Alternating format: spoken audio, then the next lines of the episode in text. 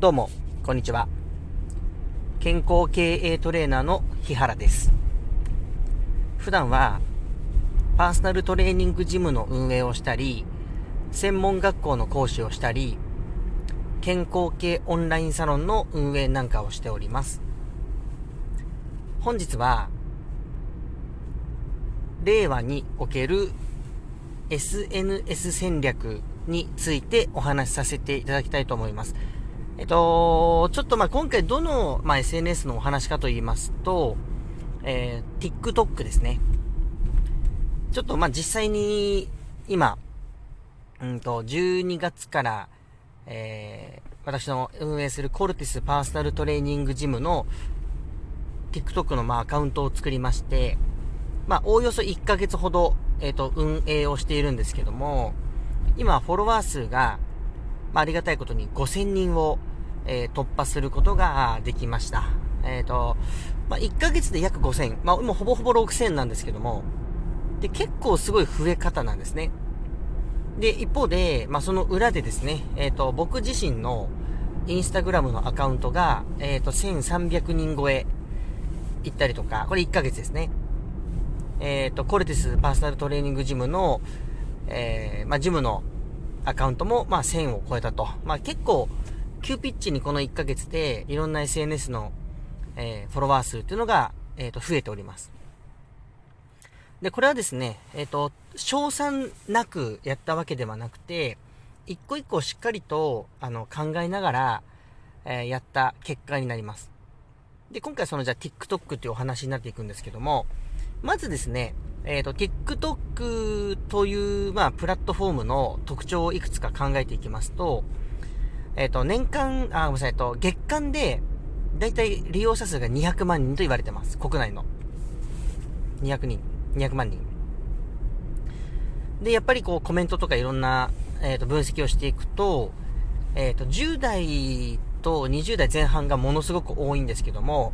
最近は30代、40代の方も、あの、ユーザーとして、あの、見る方として結構参入されてるみたいですね。ですので、えっ、ー、と、まあ、一つ TikTok がおすすめですよというのがお話なんですけども、えっ、ー、と、さらに細かいことを言いますと、あの、TikTok って、まあ、12月の時点で、1月、だ、えっと、今月ですよね。2021年の1月から、投げ銭機能が始まりますよ、という、まあ、ニュースをちらっと見まして、で、まあ、いろいろ調べた結果、えっと、ユーザー数のトップ2000人に、その生配信とかをする機能を与えてるみたいなことを見つけたんですね。まあ実際にはなんか、フォロワー数が2000人ぐらいいれば、結局今生配信できるらしいんですけども、まあとにかく、えー、上位2000に入ってしまえば、まあ生放送が一応できますよというものなんですね。で、えっ、ー、と、ゆくゆく、まあおそらくこの月末あたりで、あの、生放送をしながら、まあ投げ銭をするという機能が、まあついていくと言われております。だからそれに向けて、とにかく、えー、上位2000人に食い込んでやろうっていうところから、えっ、と、始めたのがきっかけなんですね。で、実際に、うんと、12月の1日にそれを思い立ちまして、で、あのー、アカウントの運営し始めたのが12月7日なんですよ。1週間まずいろいろ考えて、まあ、分析して、思考して、ということをしていったんですけども、その時に、えっ、ー、と、いろいろ特徴、あのー、まあ、調べた結果ですね。あのー、TikTok の特徴その1というのが、おすすめにやっぱり乗りやすいというのが一つなんですね。まあ、これはあの、TikTok というプラットフォーム上の特性になりますけども、あの、まあ、よかったらダウンロードして見てみてください。あの、アプリ開いて、TikTok の動画を見て、上にあの、スワイプしていくんですね。スライドさせていくんです。そうすると、まあ、どんどんどんどん、まあ、次から次へと、新しい動画が、まあ、こう流れていくんですけども、うんと、簡単に言うと、自分がフォローしてない動画もどんどん出てくるんですね。えっと、で、言い換えれば、そこにポンと一瞬映った時に、最初の2、3秒の時点で、あの、あ、このこの人面白いって思わせちゃえば、フォローしてくれて、で、フォローしてくれた人はどんどんまたその、その人がアプリログインした時とかに、真っ先に出やすくなったりするんですね。まあそういう特徴があります。で、とにかく、うんと、まあ、やってみたらわかるんですけど、最初の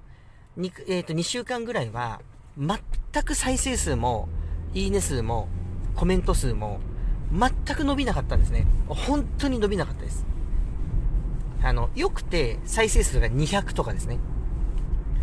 で、あのー、まあ、その、コルティスパーソナルトレーニングジムのスタッフと、まあ僕がいろいろ考えた、まあ戦略とかそういうのをね、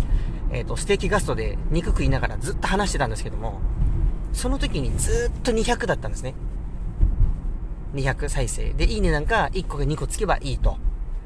で、えっ、ー、と、寝て起きてみても再生数は2とか3しか伸びてないと。でほとんどおすすめに載ってない状態だったんですね。で、もちろんどんな物事も最初は、まあ、スタッフたちが投稿することに慣れるとか、動画の編集に慣れてもらうという、そういうフェーズというか段階でしたので、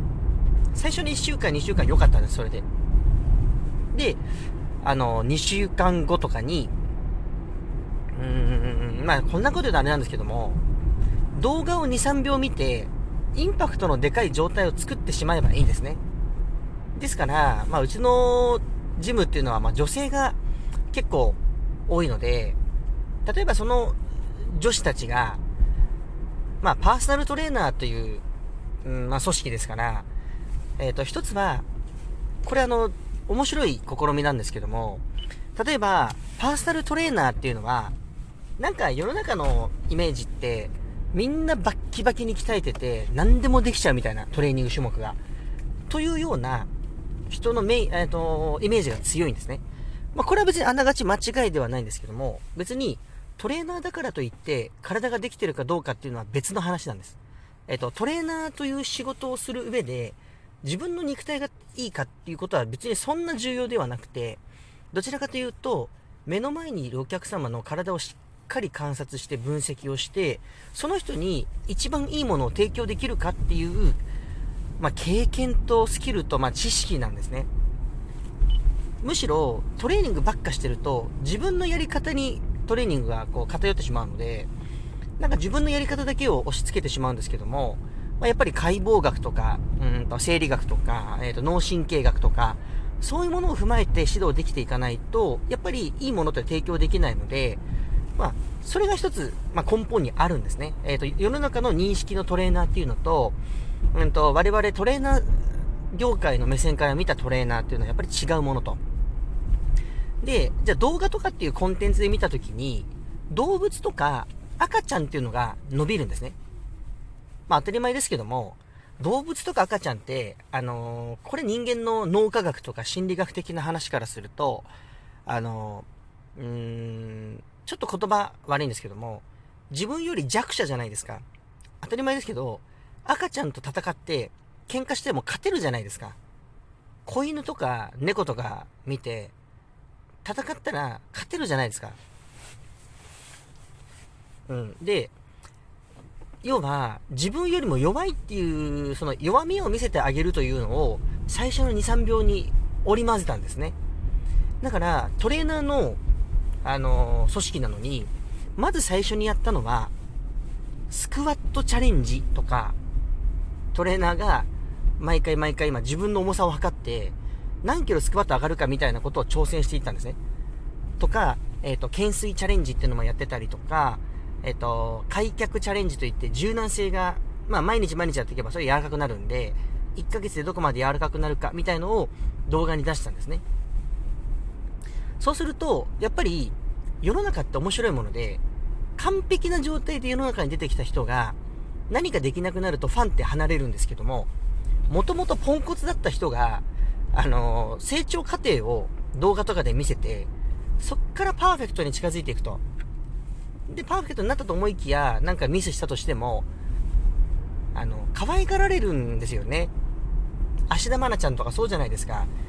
ちっちゃい時からなんか子役頑張ってて、まあ、あの、あの人は別にミスすることないですけど、まあ、そういうのもあって今はやっぱりすごいなと思いますからね。だから、